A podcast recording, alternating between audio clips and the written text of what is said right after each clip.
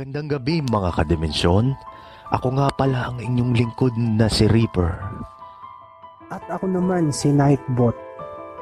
Kami ay maghahatid sa inyo ng kwentong katatakutan at kababalaghan. Mga bagay na hindi maipaliwanag, mga misteryong nais natin hanapan ng kasagutan. Tunghayan natin ang kwento sa gabing ito. Mag-ingat ka sa iyong paligid. Huwag kang pupunta sa dilim. Baka hindi mo na namamalayan. Tinatahak mo na pala ang daan patungo sa misteryong daanan. Halika at buksan natin ang pinto patungo sa Dimensyon ng Takipsilim.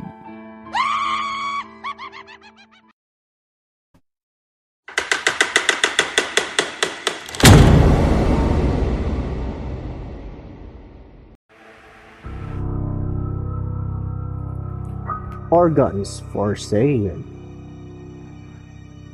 Babala, ang inyong mapapakinggang storya ay may di kaaya-aya at sensitibong eksena.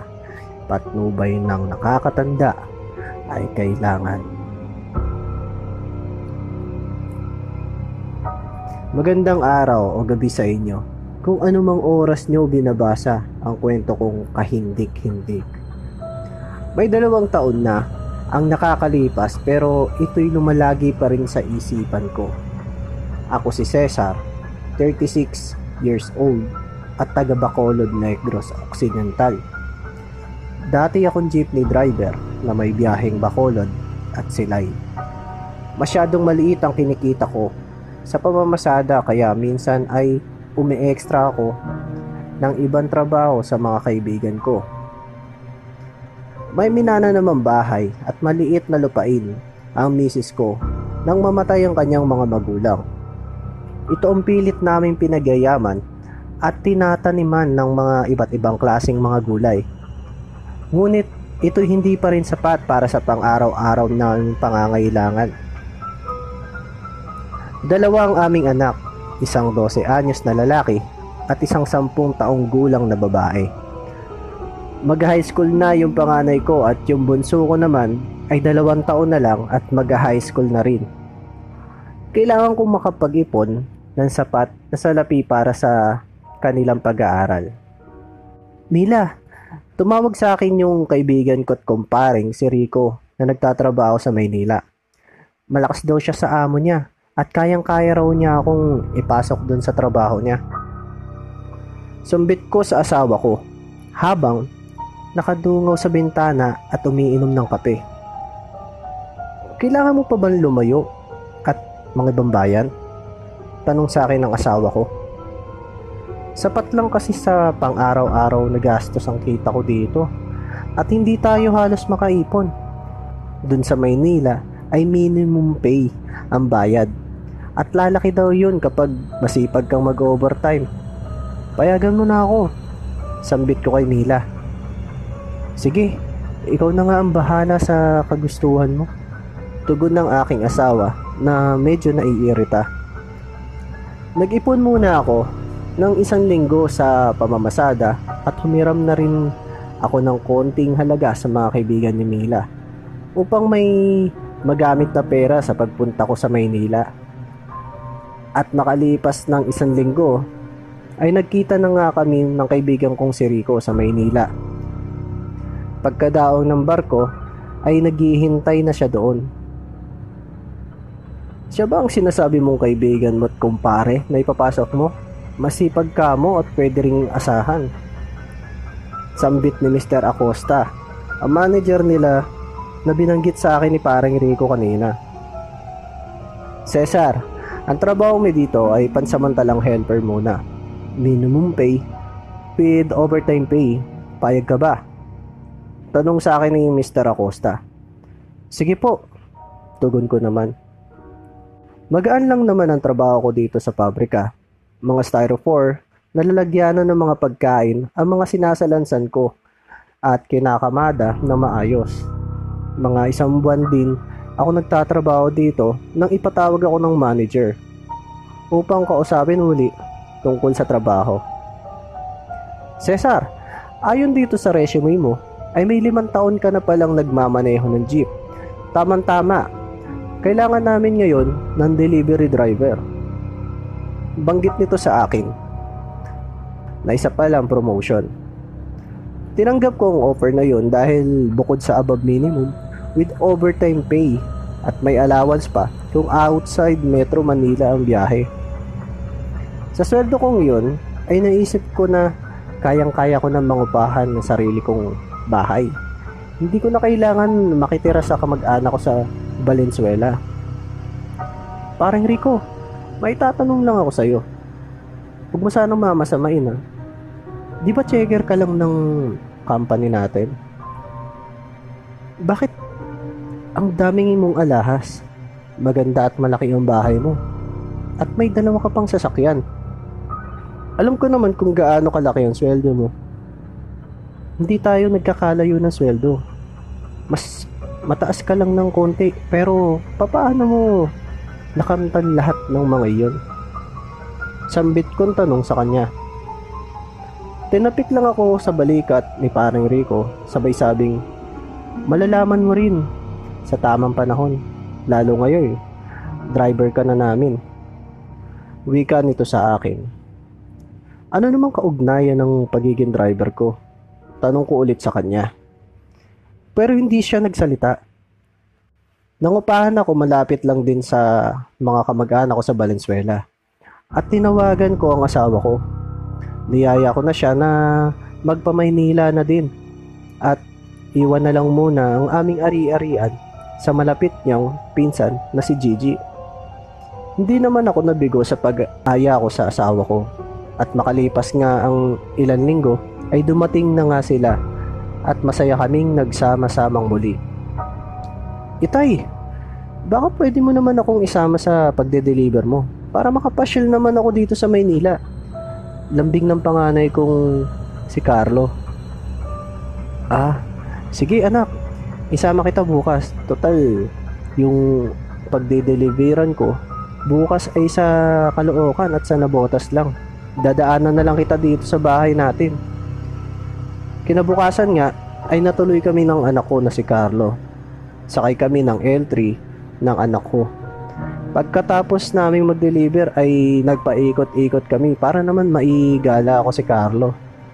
At nang umuwi kami, habang nasa daan kami ng MacArthur Highway, ay nagring ang cellphone ko.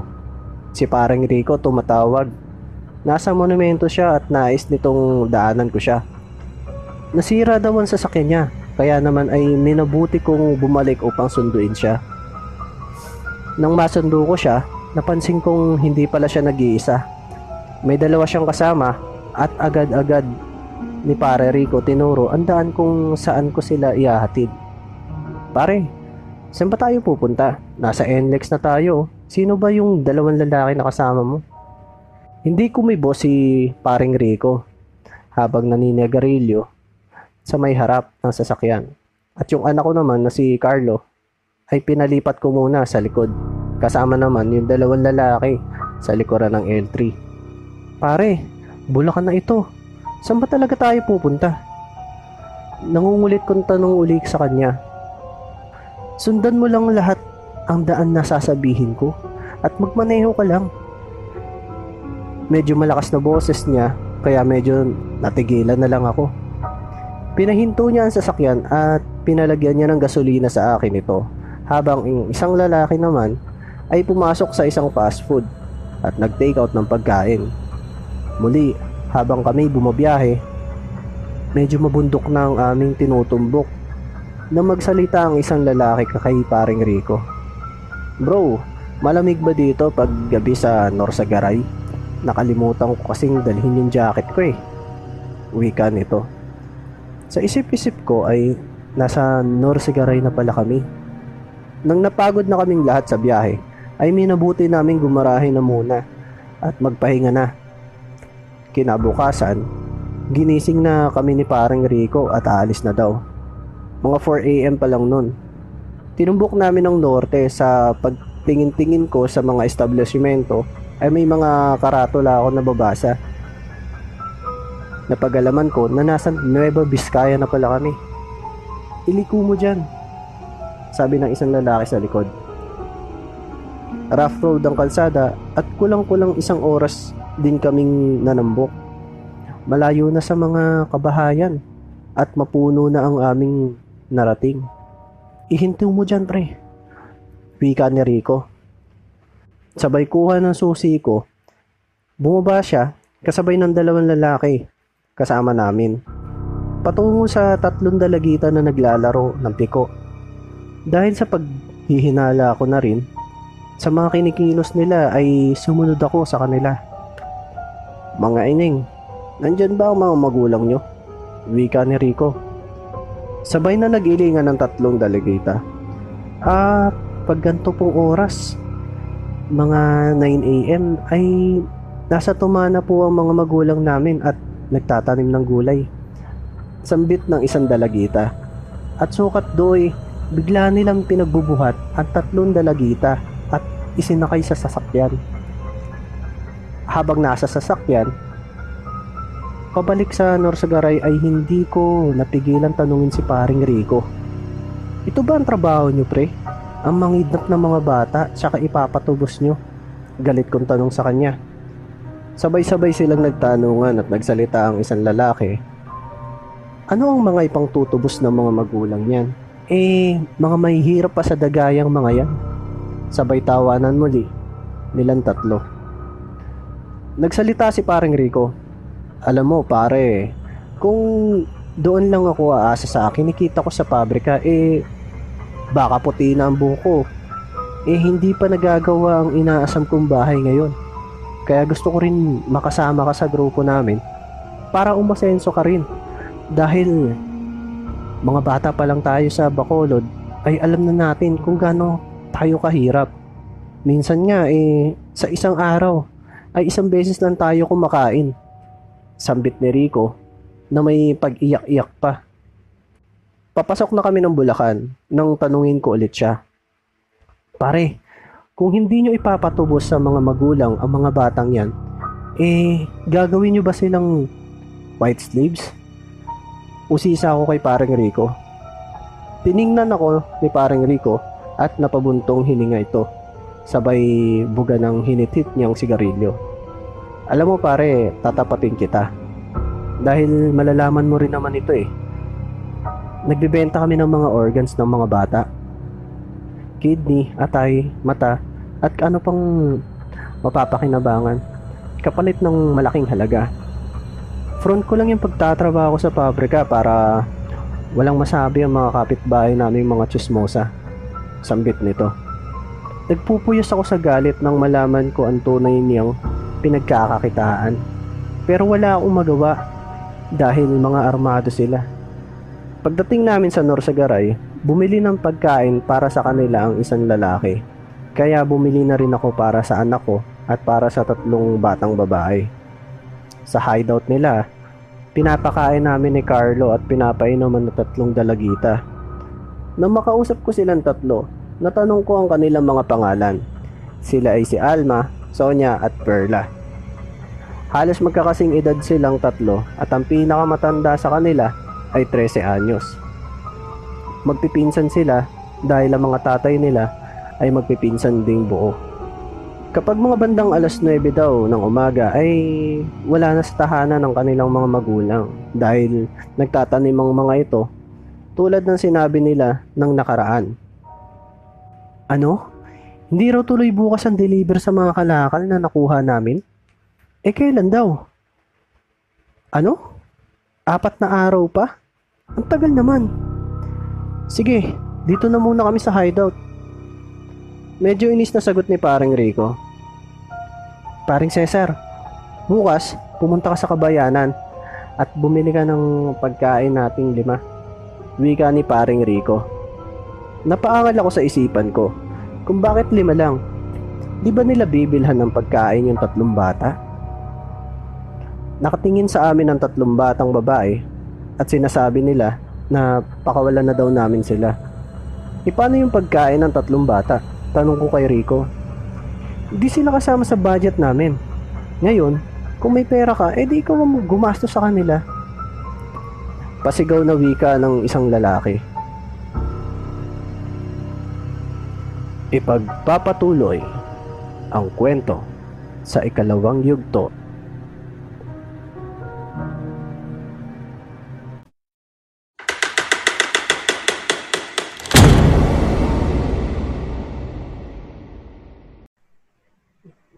Yun.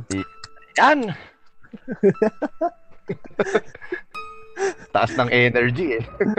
Ayos. Ay, magandang gabi ano, Reaper ah. Ay, magandang gabi, Nightbot. Yun. Ano na, um, maraming magpapasalamat lang ako sa ano, sa mga nakinig sa last episode natin. Lakas ng last Uy. episode natin. Uy, oo nga pala, no? Bentang-benta yung kangaroo. At saka yung ano eh, yung dinosaur eh. Yung dinosaur. Natawa ako doon sa sinabi mo na ano eh, na di mo, di mo na kailangan maging aswang eh. Maging leon ka lang. Oo. Makakayo mo. Eh yung sa sinabi mong ano, sa sinabi mo naman na giraffe. Yung giraffe. Napipiyok-piyok ka pa doon sa sinabi mo na ano eh, yung yoyo ko. Oo. Oo nga eh. Oh.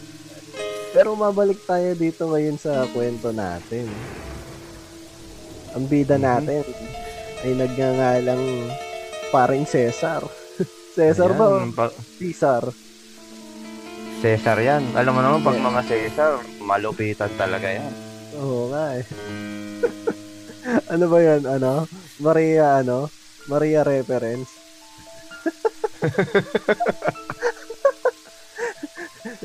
uh, kidding aside. Bakit gano'n? Bakit gano'n yung kwento natin? Parang ano, parang pa- family problem lang ata.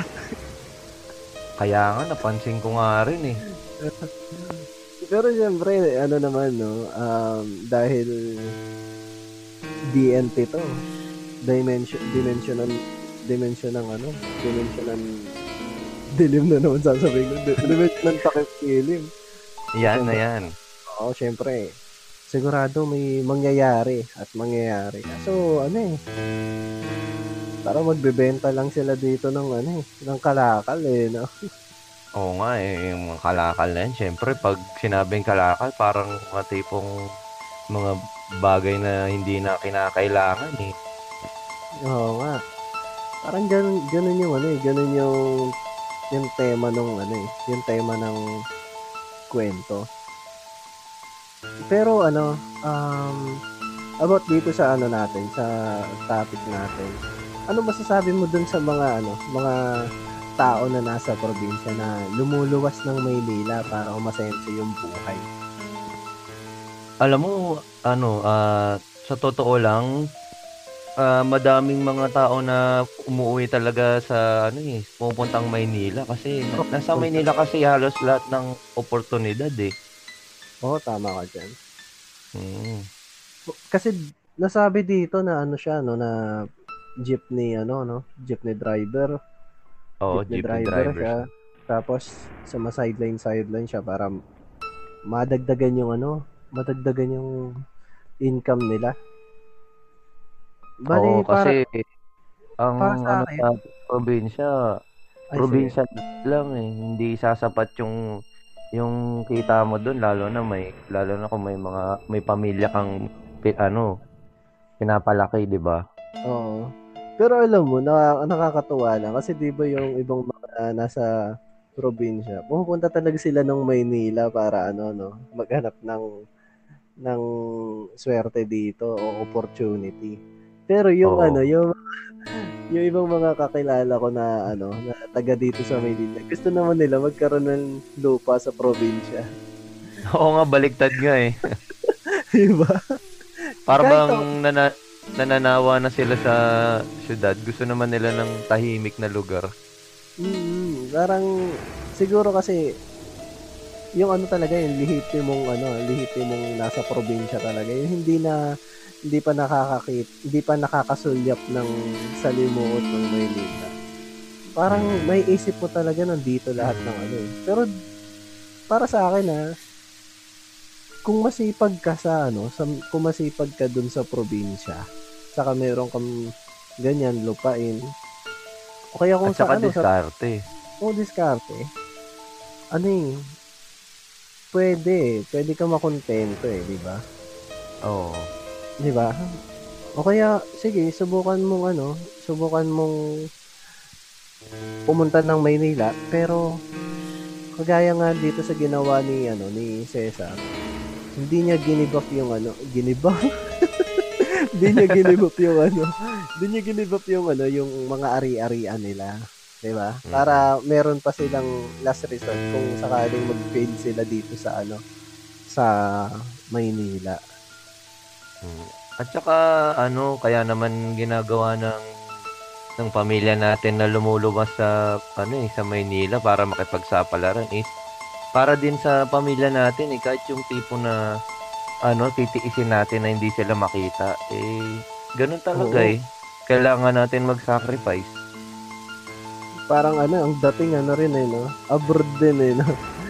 Hindi naman yun eh, pwede ka rin ano eh, pwede kang umuwi ano eh buwanan eh no. Mm-hmm. Yun ano um Reaper, about sa ano naman, sa buhay probinsya at sa buhay syudad, ano naman ang masasabi mo doon? Ang masasabi ko, yung mga tao dito sa Maynila, nagsasawa na rin kasi sila sa, ano, eh, sa, sa lugar dito. Tulad niyan, polusyon, maingay. Naghanap sila ng tipong katahimikan, tulad niyan, mga trabaho dito, nakaka-stress din kasi. Tapos yung oh. sa probinsya naman, wala silang mapagkakitaan kaya nakikipagsapalaran sila sa Maynila kasi ang alam nila nandun lahat ng opportunity. Kaya rin nainganyo yung mga taga Maynila na mag-travel-travel para makaramdam sila ng ano yung vibes ba ng ano ng probinsya, di ba? Yung mm, oh.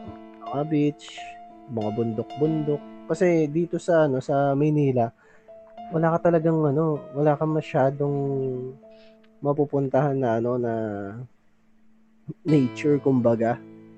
Oo, puro matataas na building na kasi dito sa Maynila eh.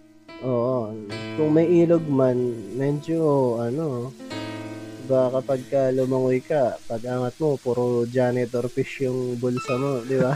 Di ba? Oo. Kaya may water lily yung ano mo, damit mo. Yung ganon. Kaya kaya siguro ganun yung ano, ganun yung mga ibang tao. Mm-hmm. Sa akin naman about dun sa ano, buhay probinsya at buhay sa syudad. Tingin ko maswerte pa rin kahit papaano kung ano, kung sa probinsya ka na nakatira. Kasi nga sa sobrang pollution na dito sa ano sa sa Maynila, hindi na absorb ng mga katawan nila yung ano yung mga oh. negativity dito sa ano di ba sa yun lang oh talagang sabi mo na less fortunate kapag kunyari hindi naman ganoon kadiskarte yung ano yung nasa probinsya. Pero maganda kung kunyari may ano may lupain kagaya nung ah. sa ano sa bida natin. Yung ano, yung saka, oh. yung pinapunta niya yung ano, yung pinapunta niya yung asawa niya dito sa ano, sa Maynila. Kasama yung mga ano, mga anak. Si Cezar, malaking ano yun, adjustment yun para sa kanila. Kasi syempre, mababago yung ano nila. Mababago yung mundo nila. Baka maano oh, pa sila, ma-culture shock sila, di ba? Eh, ano sila eh, ah, uh... iba yung culture sa Maynila kumpara sa probinsya. Siyempre sa probinsya ano uh, ang madalas na pagkakakitaan diyan more on mga mga pagsasaka, pagkokopra, pagtatanim ng palay. Kumpara mo sa kumpara mo sa ano sa Maynila, iba-ibang klaseng trabaho, kailangan madiskarte ka. Hindi porket nasa Maynila lahat ng oportunidad is kusa na lalapit sa iyo, kailangan ikaw mismo maghanap ng trabaho, 'di ba? Oo. Tapos dito sa ano, may dito sa Maynila may weird eh, na mga ano requirements, kagaya nung isang nag-viral sa ano sa Facebook. Alam mo yun, naghahanap sila ng ano ng taga-ihaw ng lechon. Mga oh, uh, grabe 'yan eh, no. No, no, ano ba 'yun? Dapat college degree eh, no? Parang kahit ano eh, parang kahit kaka-graduate mo lang ng elementary, kaya mong ano eh, mag-ihaw-ihaw kung tuturuan mo yung tao eh, no? Parang ano lang, oh. Dapat ba ganun ang ano, ganun ang um, qualification. Kaya nga eh, masyado, masyadong mataas yung hiningi nilang qualification, pero yung ipapasahod naman sa'yo is hindi naman kwan na ano, na parang hindi equal yung ano, di ba? Oo. Uh, Siyempre, sino mo namang kakagat niyan kung college, ano ka, college degree holder. Tapos okay, mag-iihaw ka ng, mag-iihaw ka ng manok. Oo nga. Ay, ano, disclaimer lang ha. Eh, hindi, na, hindi natin uh, minamalit yung mga nag-iihaw ng manok ha. Ang, in, ang in-explain lang namin is yung sa education na kwa na. na Siyempre, parang katuwaan lang din. Oo. O, sige, mabalik tayo dun sa ano, dito sa kwento natin. Si ano, si Mister Acosta. Tingin mo uh-huh. siya. Aswang siya. So, tingin ko parang wala naman atang aswang sa kwento natin eh. Kasi oh, parang may mga tago na, ano, na sikreto eh. Oh, parang yung ganun yung takbo ng ano eh, takbo ng kwento eh. Tsaka parang nag-road trip lang, nagro-road trip lang sila eh. Oh. Yun yung dating sa eh, nagro-road trip lang sila. So, bad trip na bad trip na si Cezar eh. Tanong ng tanong eh. Wala namang sinasabi si Rico kung saan sila pupunta. Yun nga, di ba galing na nga siya ng ano, galing na nga siya ng probinsya. Tapos sabay, pinag-drive pa niya oh. ulit papuntang norte, no? Tapos sabay, probinsya uli yun. Parang binalik lang niya uli ng probinsya si, ano, si Cezar. Oh, parang naka, nakakaloko yung pare niyang si Rico eh. Oo. Tingin mo, anong gagawin nila dun sa ano? Dun sa, dun sa mga bata na yun? Sinab, sinabi ba na ano? Wala eh, no? Wala naman sinabi kung anong gagawin nila. Parang tinanong lang nila kung nandun ba sa loob ng bahay yung mga magulang ng bata. Tapos, ewan ko ba kung anong nasa isip ng mga De, anong kasamahan an- ni Pico? Hindi, yun na yun. Uh, um, ano... It's either tama si ano si, si Cezar na gagawing white slave, yung white slavery na ano na sinasabi nila. White mm-hmm. slave or yun nga ibebenta nga yung ano, ibebenta yung mga bata. Ewan ko lang ha, oh. kasi wala pa tayo. Ano lang tayo dito. Nagko-conspiracy conspiracy ano tayo dito, guru, guru. Mga ano lang kami dito, mga mamaru. Mamamaro lang kami dito. Bale, dito, about dito sa topic natin. Um, anong ano, anong say mo dito sa mga itong klaseng insidente na may mga batang dinudukot? Oh no, uh, speaking sa mga batang dinudukot eh, usong-uso yan ngayon, lalo na yung mga, ano, yung puting ban. Parang pag nakakita ka na ng puting ban ngayon sa kalsada, magiging alerto ka eh. Dito sa kwento diba? natin, dito sa kwento natin, L three yung dala nila baka. Oo, malamang kulay puti rin yun. Baka magtatatakbo ako pag nakakita ako ng L three. Oo nga eh. Ikaw ba, anong, ano, anong masasabi mo sa mga... ganyan na dinudukot yung mga bata, no? Parang nakakatakot, no? Oo, ano lang ako eh. Parang, ano na lang ako sa mga mangyayari. Tag dito, nakikibalita na lang ako sa kung ma, ma, makakabalik ba, makakauwi pa sa pamilya. Hanggang ganun lang yung para sa akin. Kasi, ang hirap mag, ano, magsalita, lalo na yung pamilya ng mga nawalan. sobrang emotional yung mga yan, di ba? Oh, ikaw ba naman eh dukutin yung anak mo ng ano, mos-mos pa lang eh, ihiwalay sa'yo eh. Eh yung mawala nga lang ng ilang oras sa tabi mo eh, di ka na mapakali yung pakaya na dukutin ng ibang tao. Oo, yun. Yun pala ano, no? Yun pala, etong mga to, iro-road trip lang yung tatlong bata. Ewan ko. Ewan ko lang ha, kasi parang ano eh, ganun yung ano eh. Yung trip nung ano eh, trip nila eh. Parang Pero, parang wala naman direksyon yung pinupuntahan nila kasi kahit ilang beses magtanong si Cezar eh, hindi naman sinasagot ni Rico yung mga tanong niya. Oo. At Pero, saka ang, ang masama pa niyan, ano, kasama pa yung anak ni Cezar na, na, na ano pa, nadamay pa. Akala ko nga nung una, ano eh, sila Cezar na eh, yung ano eh, yung magiging victim na eh.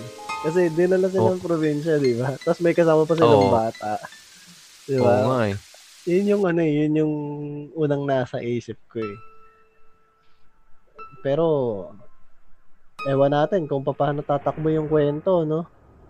Oo nga, yan ang malalaman natin. Yung malalaman natin sa susunod na ano, na yugto na babasahin ni paring Reaper. Ano yun, nakikiparin ito. Puro pare kasi yung dalawa eh, si paring Rico tsaka si paring Cezar eh. Ah, uh, tsaka yung ano, yung mga iba pang kasama ni paring Rico na pare din ng mga pangalan, na walang pangalan. Oo, mga walang pangalan, mga lalaki lang eh. Si lalaki oh. one tsaka si lalaki two. Pero sige, yun na nga, dito natin tapusin tong ano, no, tong unang yugto natin. Basahin mo na, Reaper, yung ano, yung susunod. Ah, sige, ito na.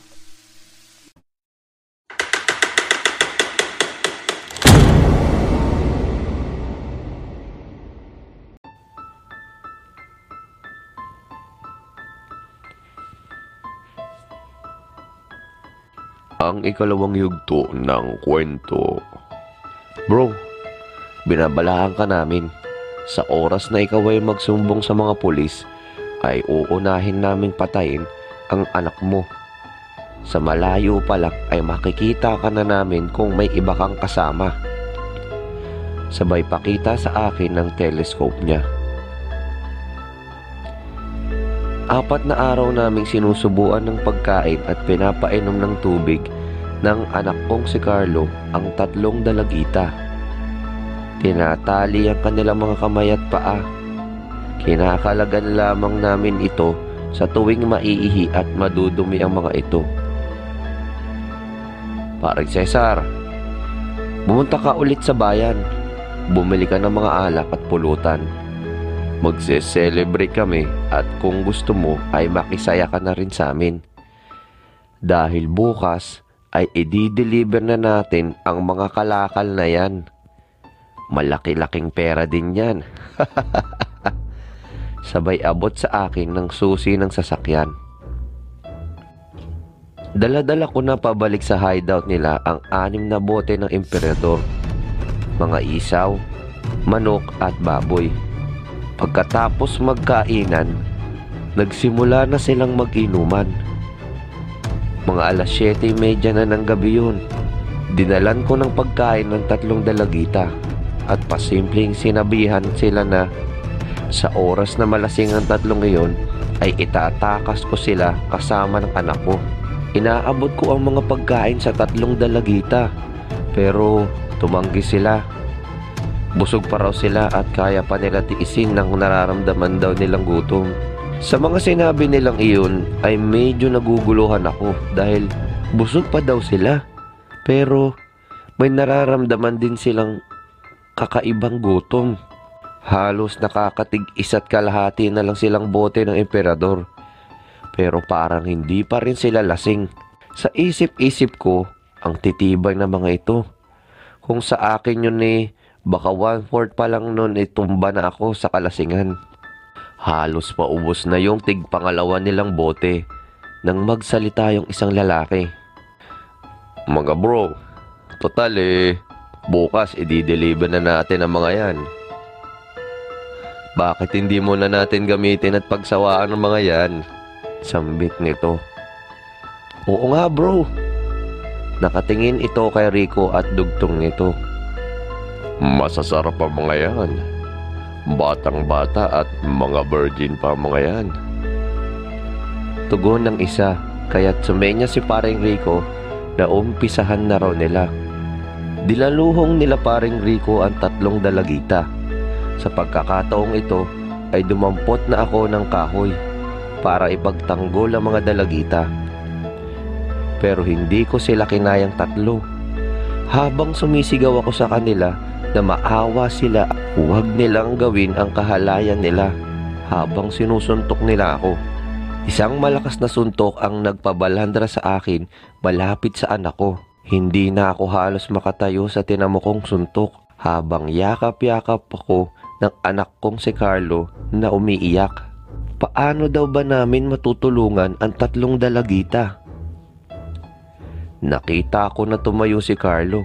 Tinikom nito ang kanyang kamao at sinuntok sa likuran ang isang lalaki na nasa mga oras na yon ay hinuhubaran na yung isang dalagita na si Perla. At habang hinahalikan naman ni paring Rico at isang lalaki yung dalawa pang dalagita, napansin ko ding mga wala na silang pantalon at tanging mga boxers na lang ang suot nila. Pabalagbag na tumilapo ng anak ko sa harapan ko nang sampalin ng malakas na lalaking sinuntok niya sa likod nito.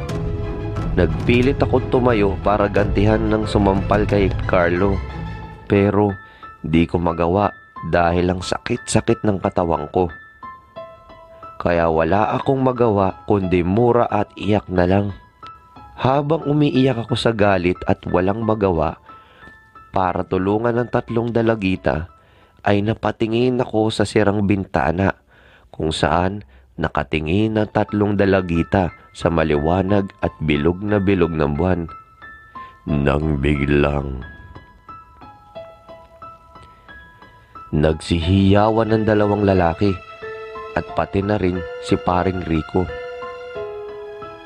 Nakita ng mga mata namin kung papaano nagpalit ng anyo yung tatlong dalagita. Nakakatakot. Lumaki at lumapad ang kanilang mga tainga. Lumaki rin ang kanilang mga ilong, habang ang kanilang mga ngipin ay nagsihaba at naging mga matutulis. Naging mga kulubot ang kanilang mga balat.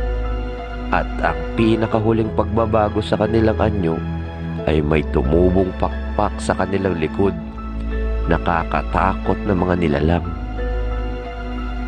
Sa mga nanginginig na kamay nila paring Rico ay hindi nila matamaan ang mga ito nang sinimulan nilang pagbabarilin ang mga nilalang na sa pakiwari ko ay mga aswang dahil ang bibilis nilang kumilos at magsiilag. Hinablot ng isang aswang ang katawan ng isang lalaki. Tinangay niya ito sa ere at binitawan.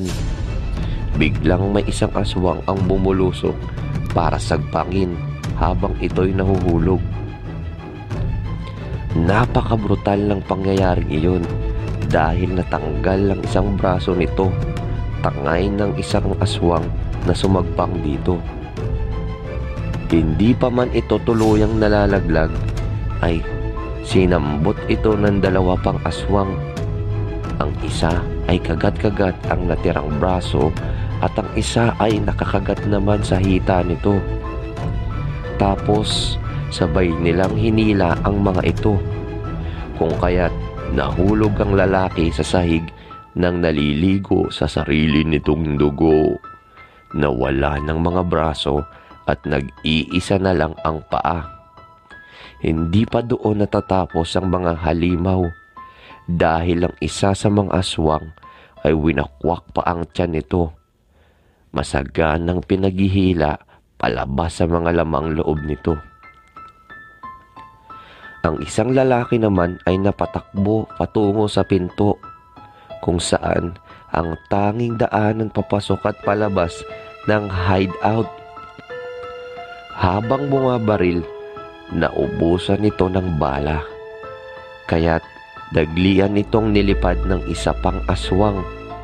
Sobrang bilis nito. Dinagit ito ng aswang at tinapon sa mga bakal-bakal na nakasalansan sa gilid ng hideout. Nang makatayo ito ay duguan na ito ng dahil sa kung saan-saan ito tumama.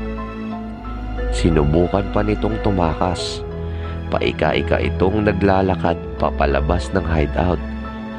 Hindi na siguro ito makatakbo dahil sa tingin ko ay may mga nabali na ding mga buto sa katawan nito.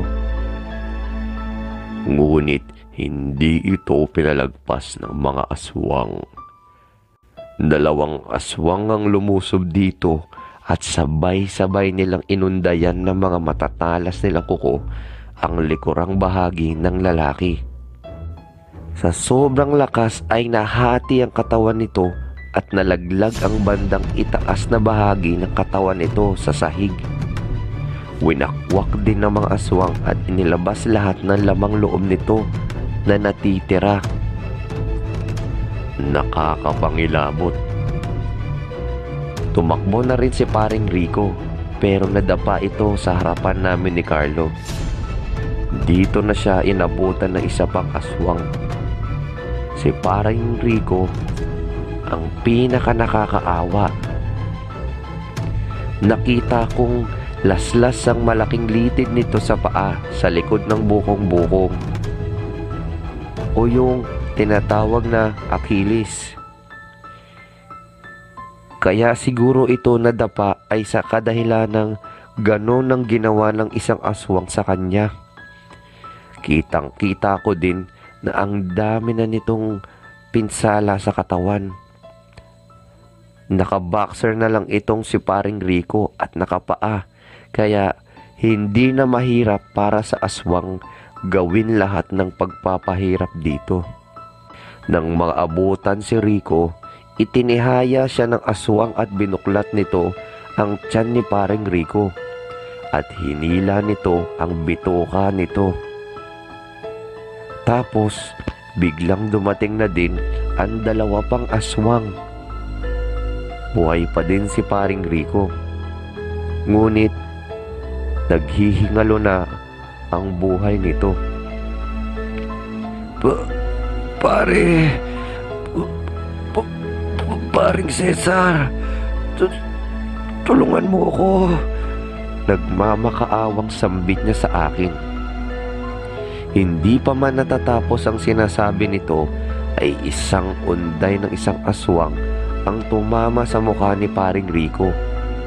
Natapyas ang kanan nitong pisngi hanggang sa may panga, kaya't kita na ngayon ang kanyang mga ngipin at dila habang ito'y nakahiga. Hindi ko matulungan si paring Carlo dahil sa mga sandaling iyon ay para na akong hihimatayin sa takot, at alam kong ganun din ang nararamdaman ni Carlo dahil nanginginig din ito sa takot. Tinakpan ko na lang ang mga mata ni Carlo dahil inilabas na lahat ng mga aswang ang organ ni paring Rico. Walang habas nilang kinain ang mga parte ng mga maibigan nilang kainin. Nakakakilabot na pagmuya ang tanging maririnig sa katahimikan ng hideout. Nakakakilabot ang gabing iyon at sobrang nakakabaliktad ng sikmura ang mga nasaksiyan namin ng anak ko na si Carlo. Pansin kong hirap na hirap na si paring Rico dahil bagamat ganoon ang kanyang kalagayan ay alam kong buhay pa siya. May malay pa siya at paniguradong naghihingalo na ito dahil sa pagsinghap-singhap nitong paghinga. Nang makontento na ang mga aswang sa kalupitang ginawa nila kay paring Rico ay pinutulan nila ito ng ulo gamit ang matatalas nitong mga kuko. Matapos ang sandaling iyon ay lumapit sa amin ng tatlong aswang. Matamang pinagmasdan kami ni Carlo. Sa isip-isip ko ay kami na ni Carlo ang isusunod ng mga ito. Mukhang mga gutom na gutom pa rin sila. Nilakasan ko ang loob ko at nagsalita sa kanila na, "Maawa po kayo sa amin. Hindi naman po kami gumawa ng masama sa inyo ng uh, anak ko. Na, nagkataon lang ho na napasama lang kami sa kanila." Nanginginig kong sinabi sa kanila. Sukat dooy nagpalit sila ng mga anyo. Anyong mga tao na, at sabay-sabay silang lumapit sa amin ni Carlo. "Mang Cezar, Carlo, salamat sa inyo at hindi nyo kami pinabayaan. Kung hindi nyo kami pinapakain at pinaiinom ay baka tuluyan na kaming nagutom at nauhaw. At baka nagawan na rin kami ng masama ng tatlong lalaki na yan." Halos sabay nilang sinabi sa amin ni Carlo. "Paalam na po, Mang Cezar at Carlo." At sukat dooy nagpalitan nyo uli sila at matuling nagsilabas sa hideout. Saglit pa kaming natigilan ni Carlo nang matansya kong ayos na ako at kinapa ko na sa bulsa ni paring Rico at kinuha ko ang susi ng sasakyan ko. Pinagmasdan muna namin ni Carlo ang mga katawan ng tatlong taong kinarne ng mga aswang. Upos lahat ang kani-kanilang organs. Habang nagmamaneho na ako pauwi, ay sumagli sa isipan ko ang tatlong dalagitang aswang. Paano na lang kung hindi kami gumawa ng kabutihan doon sa tatlong yun? Tsak, baka kinain na rin nila kami. Habang nagdinilay-nilay, naalala ko ang mga tinuro ng aking mga magulang na kapag may ginawa kang mabuti sa kapwa, ay tiyak na may kapalit din itong mabuti sa paraang hindi mo inaasahan. Ilang araw pa lumipas at naimbestigahan kami ni Carlo hinggil sa mga pangyayari. Hindi mabigyang paliwanag ng mga pulis ang nangyari kay Laparing Rico at sa dalawa nitong kasama. Hindi ko na rin itinuro kung saan namin dinampot ang tatlong dalagita dahil sinabi ko na lang sa kapulisan na hindi ko na natatandaan ng lugar na iyon dahil ayaw ko na din uli magulo ang buhay nila. Alam kong natroma din ang tatlong iyon sa pagkadukot sa kanila. Hindi nagtagal ay nahuli na rin ang may pakananan lahat. Nakulong ng panghabang buhay si Mister Acosta dahil napag-alamang siya pala ang utak sa malawakang sindikato ng organs for sale. Ang wakas.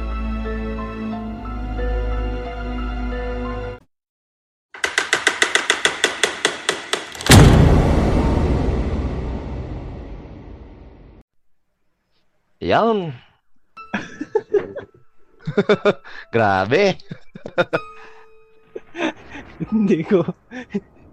Wala sa atin tumama sa mga pinag-aano natin. Pinagsasabi Naka, natin kanina. Nakakagulat yung ano yung kwento na yun, ha.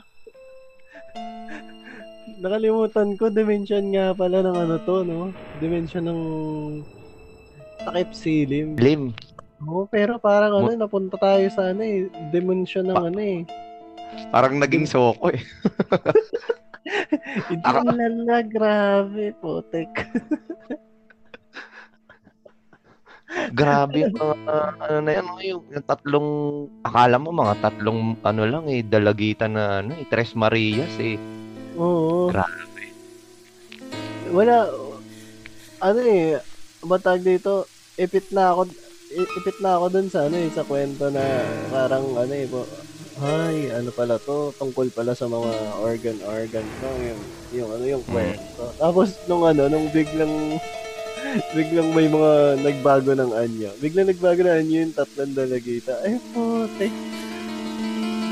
Oo, oh, tsaka yung... May, may mga aswang-aswang pala dito sa ano, sa, sa episode namin. Oo, so, tsaka ano, akala ko, yung tipo na... wala nang pag-asa yung tatlong babae na siyempre matutuluyan na magagahasa na eh. Tapos biglang ganun pala yung nangyari. Grabe. Nung ano, nung... Nung parang biglang magsusu- magig- magpapaka-superhero si Cezar, akala ko, nung tumingin siya sa ano, nung tumingin siya sa... Pag dito? Sa bintana na sira. Ano? Akala ko, ano, siya yung... Baka magano, baka... Eto, aswang to. Parang ganun, ganun yung nasa ano ko, nasa isip ko. Oo. Oo, kasi tsaka ano siya eh, no? Nasa probinsya siya eh. Oo, yun. Pwedeng ganun na ano eh. Baka biglang magbago silang dalawa ng ano, no? Ng anak niya. Tapos mapagtanggol no. Yung tatlo. Yung pala... Unexpect- unexpected talaga yung ano, yung kwento. Oo. Tapos may isang part dito na ano, na... Na ang kulit lang. Kasi sabi nung ano, sabi nung... Nung ano, nung bata na... Busog pa daw sila. Ano yun? Busog pa oh daw my. Sila. Boss, ang sabi, ano, natitiis pa naman daw nila yung gutom nila. Ha? Parang ano, mali ba? Kinakain ng ano, ng ilang araw tapos magtataka ka na, ba't ganun? Na hindi sila nagugutom kahit na uuhaw. Pa- parang bakit? Uh, y- yun nga yung ano, yun nga yung nasa isip ko eh. Pero tingin ko naman ano, dahil nga mabait to si ano si Cezar tsaka si si Carlo. Si Carlo. Napapakain mm. naman, oo, na, napapakain naman sila. Naguluhan lang ako doon na oo nga, siguro nga napapakain sila tapos sabay busog busog sila nung ako mang pakakainin uli sila. Pero sinabi nila na ano na natitiis pa naman nila yung gutom. Siguro yung gutom na yun is yung ano, yung about sa ano, na sa mga laman, gano'n. Oo, gut, gutom na ano, kumain ng laman ng tao. Oo, yun, yun, yun pala yung ano, yung ibig nila sabihin dun, no? Kaya pala lakas din ang loob ng mga magulang na pabayaan yung mga bata sa ano, no? Oo, so, parang, uh, parang ang dating eh, sinadya talaga na lang iwan dun na ano eh, tatlo lang silang walang mga kasamang magulang eh, yung diba? Parang pinain nila yung mga sarili nila. Oo, parang kaya tuloy nabago yung per- perception ko sa ano eh, sa loob ng entry, parang paano-ano lang sila, pa-chillax-chillax lang sila eh. Road trip lang talaga yun para dun sa rap ng bata eh. Oo, parang naglalaro lang sila eh. Oo, ano na anong ano, ginawa nila. Grabe. Parang hindi parang hindi ko masikmura yung mga ginawa nila doon sa ano, sa tatlong lalaki. Grabe, hindi, hindi mo talaga ma-imagine eh. Eto, um, tanangin lang kita tungkol doon sa mga aswang na masasama at mabubuti. Anong ano mo diyan? Masasabi mo diyan?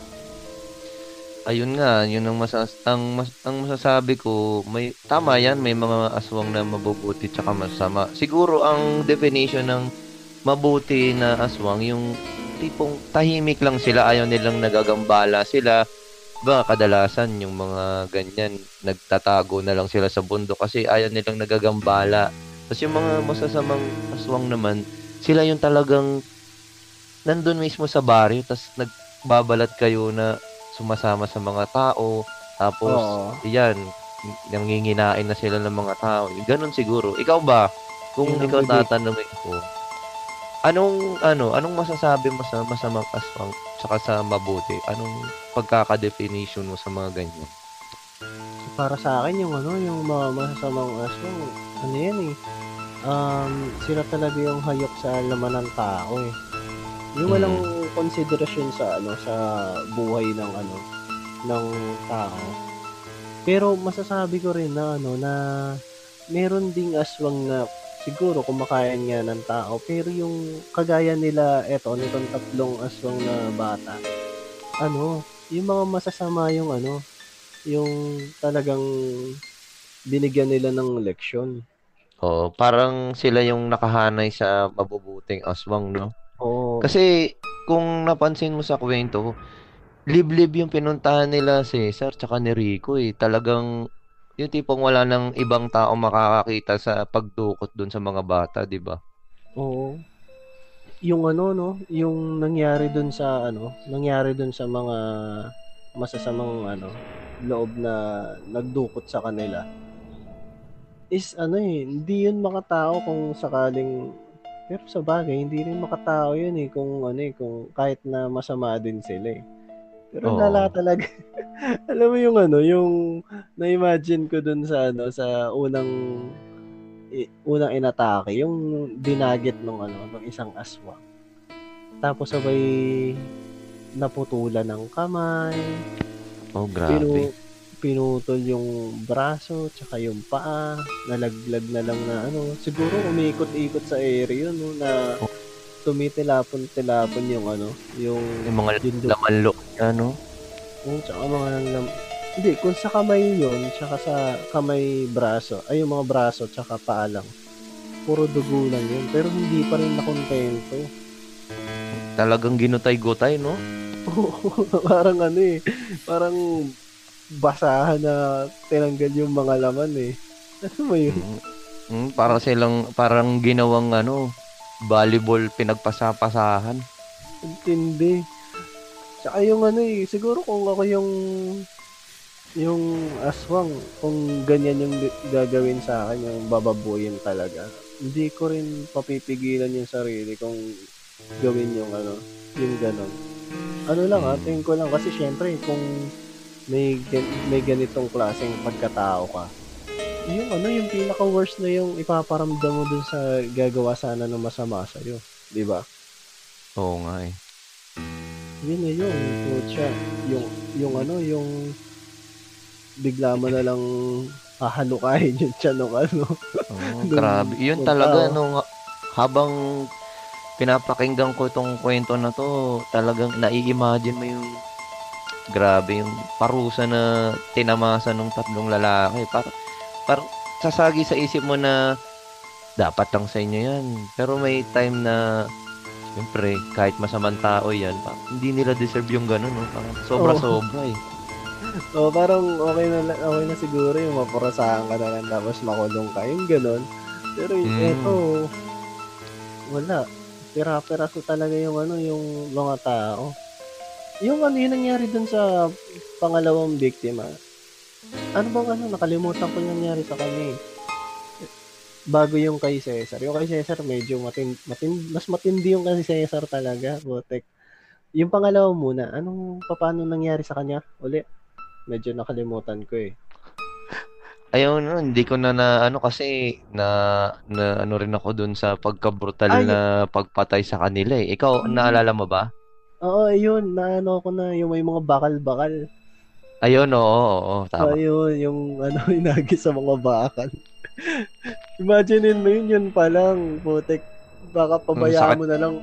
Pabayaan mo Masak- na lang yun. Yun eh. Oo, pabayaan mo na lang yun. Kunyari, hinagis mo sa mga bakal-bakal, tapos sabay makaalis man yun, mamamatay sa tetano yun eh. Di ba? Di ba? Kunyari, umupulok yung ano, yung mga laman-laman nun, tapos sabay biglang mo, tetetano na lang yun. Pero no, hindi. Tsaka, paggampas pa lang sa bakal, durug-durug na, durug-durug na yung buto mo dun eh. Oo. Para yung pinball, alam mo yun, yung ano, yun sa pinball, tak, tak, tak, tak, tumatama-tama sa mga bakal. Ganun yung ano, yung... ganun yung parang pangyayari. Yung bumanda-banda siya sa bakal eh. Oh, grabe, sakit nun. Tapos hindi pa siya nakontento. Inano pa nila. Yun ba yung, ah, oh, yun nga, yung inislash, inislash, inislash, inislash nila. Tapos naputol yung, ano, katawan. No, no, yung antatalim ng mga kuko nila sa kamay, no? Talagang, ano, no? Nakakahiwa, no, ng karne. Siguro, oh, ano, pwede mong i... pa-applyin yan sa palengke, tagahiwa ng karne ng baboy tsaka ng, ano, ng baka. Butcher, no? Oh, butcher eh. Total, sanay na sanay sila sa ginagawa nila eh. Magtataka yung employer na, mga iha, wala kayong, da- wala kayong gamit ng mga kutsilyo tsaka ano ha, taga ha. Pero ang gaganda ng hiwa ng ano ha, karne natin ha. Malinis eh, pang ano eh, pang five star hotel. Yung yung yung yung slash na ano na i-imagine ko doon sa ano sa ginawa nila ano eh. Parang kay Wolverine na ano eh, na may mga spaces. Alam mo 'yun? Oo, oo. May mga si spaces, ano si no, parang si Lady Deathstrike, no? Oo, 'yun. May mga space na pagka slash na gano'n, no. Pa mm-hmm. may may parte na nahi- na nahiwa. Tapos meron pang mga parte na ano na maganda yung ano pagkakahiwa. Basta ang hirap i-describe pero na-imagine naman siguro ng mga ka-dimension oh. natin 'yan. Okay. Sa mga sa mga nakikinig po na kumakain, ganito po.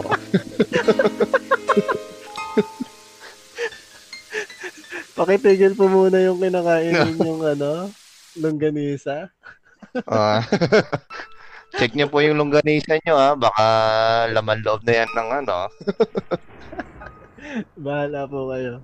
Huwag niyo po ito papanoorin ng ay papanoorin. Huwag niyo po ito papakinggan ng ano, ng lunch break. Baka po yeah. mawalan kayo ng gana. Pakinggan niyo na lang ng ano, ng gabi. Para yan. Para may ano, may element of ano, terror. Yan. Lalo na pag sa dilim ka. Oo. Pag nasa kadiliman ka. Mm-hmm.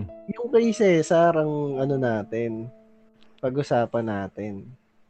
Yung nangyari sa kanya, alam mo yung ano, yung hiniwa yung ano, yung litid sa paa. Alam mo ba yun kung saan yan? Ah, ano yun? Yung sa, parang tawag dito, Achilles ba yun? Yun yung Achilles. Sa likod oh. ng bukong-bukong. Di ba masakit yun? Putya yun yung ano, napapaputya na talaga ako dahil antindi. Antindi.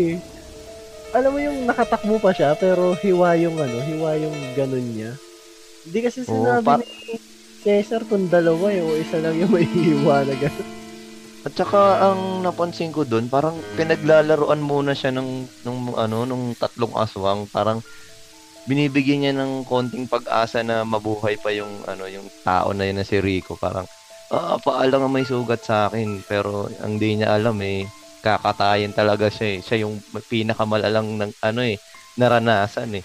Oo, parang pinamukha nila kay Rico na oh ayan yung ano ayan yung kumpare mo na ano na parang sinamantala niya yung pagiging inosente dito sa ano sa Maynila. Humingi kayo ngayon ng tulong dyan kaso tingin namin hindi kayo makakahingi ng tulong dyan at hindi kayo matutulungan yan. Nakikita nila kung gaano kabrutal yung ginagawa namin sa inyo. Parang gano'n, di ba? Hmm. Tapos, grabe talaga. Paano yun? I-ano natin? Isa-isa yun natin kasi intindi nung ginawa eh. Pinihaya oh. si at pinihaya si Cezar tapos binuklat yung tiyan. Na-imagine mo ba yung buklat? Kaya nga parang ginawang libro eh. Parang ano, um, eto, uh, eto yung babasahin natin mga kapatid. Ay ano mga pinsan, page forty-five, buk- pagbuklat na yan, pakakalabasan yung ano siguro. Mga intestine. Grabe yung ano. At saka ano, hindi pa sila nakontento sa pagbuklat nung nung tiyan ni Rico. Talagang mm. yung mukha tinapyas pa. Hindi kasi ano eh, magsasalita pa eh. Parang ganun yung ano yung dating eh. Magsasalita ka pa ha. Pak. Ganun uh-huh. yan, parang ganun. Parang sa mga horror movie, napapakita yun, di ba? Yung ano, yung bukas, yung kita yung ano, yung ngipin, tapos yung dila. Oh. O yung, ang, ano, yung, bung, yung bungo? Oo, ang gore, no? Tapos sabay, ano? Grabe.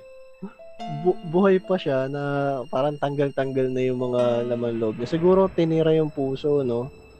Hmm, kasi, parang ano ka na, parang zombie ka na nun, eh. Buhay ka pa rin, pero yung katawan mo, lasog-lasog na, eh. Oo, oh, lasog-lasog talaga. Buti nga, hindi ano, eh. Hindi inunti-unti yung talagang kagaya sa mga kasama na ano eh na tinanggal yung mga yung kamay, yung paa, 'di ba? Bago binuklat oh. yun siya. Pero ano eh, ang lala pa rin nun nung ano nung ginawa nila kay ano. Grabe. Kay Alam mo, Cezar. Alam mo, pansan ko na sasabi ko na lang, minasabi na naman akong pangalan. Hindi kaya, no? Ano pangalan na? Rico. Si yun. Rico. Oh, si Rico, eh. Alam mo, pansin ko to sa tatlong magkakapatid na to.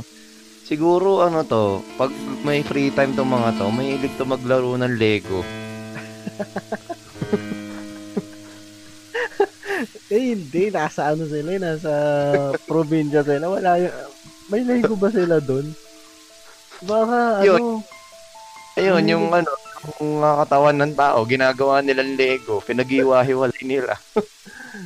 Mga laruan nila dyan, ano, yung pasahan buko, yung mga ganyan. Tapos sabay, ano, hul- yung ano, yung hinuhuli yung baboy. Ano ba yun? Ayaw. Uh, oh. Mga ganun yung na, naiisip ka na laro doon. Pero ngayon, yung ano, yung, yung probinsya ngayon, medyo ano na sila, modern na rin sila mag-isip. Oh, diba? Naka- nakakasabay na rin sa ano, nakakasabay sa... na rin sila. Kaya tingin ko etong mga ano, mga batang to, medyo aral na rin sila sa ano, sa mga klase ng tao na pwede hmm. nilang ma-encounter. Maka- oh, makasalamuha. Oh, makasalamuha. May tungkol dun sa ano, dito sa topic natin. May ano ba to? May May lesson ba to? Sa tingin ko, meron naman eh. Kasi si Cezar at saka si Carlo lang hindi inata- inatake ng, ano, eh, ng tatlong aswang na bata eh. Kasi sila lang yung nagmalasakit dun sa tatlong bata eh. Kung nataon na isa sila sa mga nagparusa din sa tatlong yun, malamang baka nadamay pa rin sila, diba? Oo. Kahit siguro ano, kahit siguro konting konting kasamaan na pinakita nila dun sa ano, sa tatlong bata, baka talagang pinira rin sila nito ano. Oo. Oh. Si Carlo pinakakawawa dun kasi walang kalaban-laban yung bata. Hmm, ayun ano pa siya no, sinampal pa siya eh, pa, ano, eh, tumalsik, eh, syempre musmus eh. Oo. Hindi, kung sakaling ano, kung sakaling 'di ba nagpakita ng kasamaan yung tatay niya o kaya siya medyo na-bad trip sa kanya yung ano, yung tatlong bata. As in wala talaga siya magagawa doon kasi siya yung parang pinakamahina diyan sa ano, sa limang limang lalaki na nandiyan. Oo nga eh. Nakakaano, nakakaawa yung sinapit oh. nila pero deserve ba 'yon or hindi? Pero ting Tingin ko yung ano, yung mga gumagawa ng ganyan kasama, talagang ano, talagang may ibang tao na magsasabi na ano, na deserve nila yung ano, yung nangyari. Hmm. Oo. Oh. Sa akin, ang lesson para sa akin dito sa kwento na to, ano, matag dito, huwag kang magpapakita ng ano, ng embutido. eh, mali ka naman eh. Hindi porket nag hindi porket nagpakita ng motibo, ilalabas mo ang embutido. 'Yon. 'Yon, 'yon pala. Sabay bigkas ng ano, bigkas mo yung oh yeah. Eh ano, huwag ka magpapakita ng ano, huwag ka magpapakita ng kasamaan sa taong hindi mo pa ganun kakilala. Diba? Ayan. Oo, kasi ano yan eh, uh, baga, may negative effect yan eh. Yung tinatawag ba na karma, diba? May bad karma tsaka good karma. Kasi hindi natin alam kung lahat ng mga, mga tao na makakasalamuha natin eh, kasing ano mo, kasing hina mo lang. Yung ano, yung tipong ano, makakasabay sa ano, makakasabay sa trip mo, di ba? Oo. Oh. Eh, natsambahan nila, mas malala pa pala yung ano, mas malala pala yung mga bata sa kaya nilang ano, kaya nilang, sa mas kaya nilang gawin, di ba? Ang nangyari, yung hunter, yun yung naging prey. Tapos yung prey, sila naman yung naging hunter. Nagkabaliktad sila ng sitwasyon. Oo nga eh. Yung akala nila, walang kalaban-laban, no? Mm. Yung pala yung ano, yung pala yung pinaka matindi nilang magiging huling biktima. Which is sila yung naging biktima sa bandang huli. Mm-mm. Kaya tinatawag na karma. Kaya tipong akala nila eh, makakalusot sila sa mga ginagawa nilang masasama eh. Yung pa rin pala yung tumapo sa kanila, yung ginagawa nila na, ano, na masasama. Nagawa rin sa kanila. At least may ano, no? May, may brighter side yung ano natin. Conspiracy shit natin. Kumbaga, ano, ano ba tayo ito? Meron tayong, ano, na, napulot na kwento. Ay, napulot na aral pala. Uh. Eto, ano, ma, ma, may, maiba lang, ha? Um, tanungin kita, kunyari, ikaw yung, ano, ikaw yung isa dun sa mga bata. Kunyari, babae ka. Paano... paano mo gagawin yung kalupitan dun sa mga yun? Kung sakali, ah, ikaw ah. Ah. Ganun ah, ka yan. Ka. Tapos kaya mo rin lumipad. Oh, ah, siguro ang gagawin ko, kasi bab- balak nila akong gasain, di ba? Uunahin ko yung pag-ari-arian niya. Dudukutin, dudukutin ko, tapos ipapakain ko sa kanya. Doon pala sa kasamahan niya, ipapakain ko. Parang ano, no? Kunyari, ikaw yung aswang, no? Mm. Kainin mo tong anes ni ano. Ganun na yun. Oo. Oh, eh, siyempre, pag ano, pag aswang ka, dapat ang boses mo malalim. O, sige, eh. ikaw nga, ikaw nga. Baka maupo. Relax lang. Okay. Kainin mo tong anes ko. Baka, bakit, anes? Baka, bakit anes ko? Hindi naman sa'yo yun. Ay, ay, kainin mo, kainin mo tong anes ng kasamahan mo. Yun, no? Yun din yung naisip ko, eh. Napapwede nilang gawin, eh. Kanya... Kasi, hindi naman sila matitrigger na magbago ng anyo dahil, ano eh, kung hindi sila... gagahasain nung tatlong straight three stooges na yun eh. Ako, ikaw, uh, ikaw. Uh, yeah, yeah, yeah. Ako yung ano, yung isa dun sa mga babae. Gagawin ko ano, hawakan ko yun, tapos hihilahin ko yun hanggang sa matanggal. Isang mabilis na hilahan lang kung kailan ano, kung kailan nasa ano, nasa rurok siya ng ano, kahindikan niya. Yeah. Ay, yung ah, pagkaila, pagkaila ko nun, titingnan ko kung ano, kung ano magiging reaction niya muna. Tapos sabayan, puro oh, tatlo sila, ganun gagawin ko. Tapos bago ko gagawin yung mga ano, mga ginawa nila sa ano, ginawa nila dun sa ano, sa tatlong yun. Ganun, hmm, pagpuputol-putulin ko nun, pira-pira. So, kung, kung ano, kung kunyari, ako yung ano, nandun sa sitwasyon na yun. Oo, oh, grabe, no? I- yung palang nahugutin yung ari-arian mo, eh. Laking parusa na yun, eh. Oo, oh, madededs ka na, maded- madededs ka na rin agad talaga na. Uh, mamamatay ka sa, ano, pagkaubos ng dugo. Oo. Oh. So, paano ba yan? Ano? Reaper. Ayan. Di hanggang dito na lang tong ano natin, hanggang dito na lang tong episode natin. Ang gor ng uh, ano episode natin ngayon. Eh, hindi ako maka-get over sa mga eksena eh. Biglang ano eh, may nung umpisa, nung unang yugto, road trip, road trip lang, ganun. Tapos may kain sa ano, sa fast food.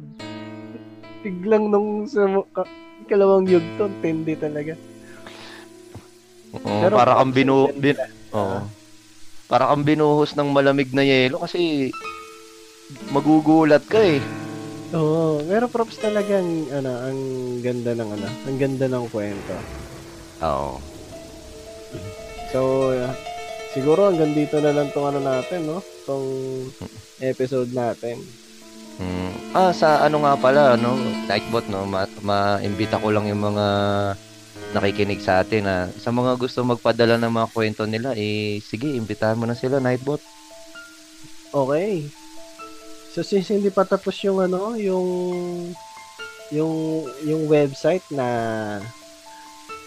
ginagawa natin, eh dito muna tayo magpadala ng ating mga kwento sa tiny dot c c slash tayo tayo podcast dot p h. Yan, dyan. Pwede kayo mag-send ng ano dyan, ng kwento dyan.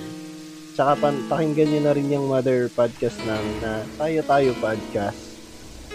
Tsaka ayan. Ano nga pala, no? Ah, uh, Reaper. Ah, mm-hmm. uh, sa mga aspiring podcaster dyan, eh, nanghihikayat kami ng ano, ng mga ibang ano dyan, ibang aspiring podcasterist. Kung ayun, gusto niyong oh, ano, oh, kung, kung gusto niyong gumawa ng sarili niyong podcast, eh, makipag-ugnayan lang kayo sa Tayo Tayo Podcast kasi meron kaming ano, um, tinatawag na Titikol Net, which is nangungo, nag, ano, kami, nag, naghanap kami ng iba pa na podcast para sama-sama tayong umangat sa, ano, sa larangan to. Yan. Sa mga nangangarap na maging D J or mag mapakinggan sa radyo, uh, yun, pwede kayong makisali puwersa sa aming ano, Titikol Network. Yan. Titikol Network. Medyo ano pa eh, pinupulido pa natin eh, pero malapit, malapit-lapit na yan. Hmm, kaabang-abang. So yun, Reaper, um, magandang gabi sa'yo. Magandang gabi din sa'yo, Nightbot. At sa mga ka-dimension natin dyan, magandang gabi sa inyo. Magandang gabi sa inyo. Paalam. uh, paalam. Ganun-ganun lang, no?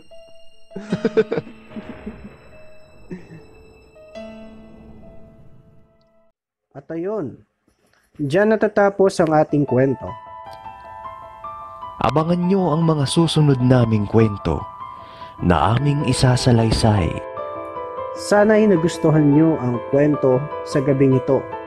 Muli, ako ang inyong lingkod, Nightbot. At ako naman si Reaper na nag-iiwan sa inyo ng babala. Mag-ingat ka sa iyong paligid. Huwag kang pupunta sa dilim. Baka hindi mo na namamalayan.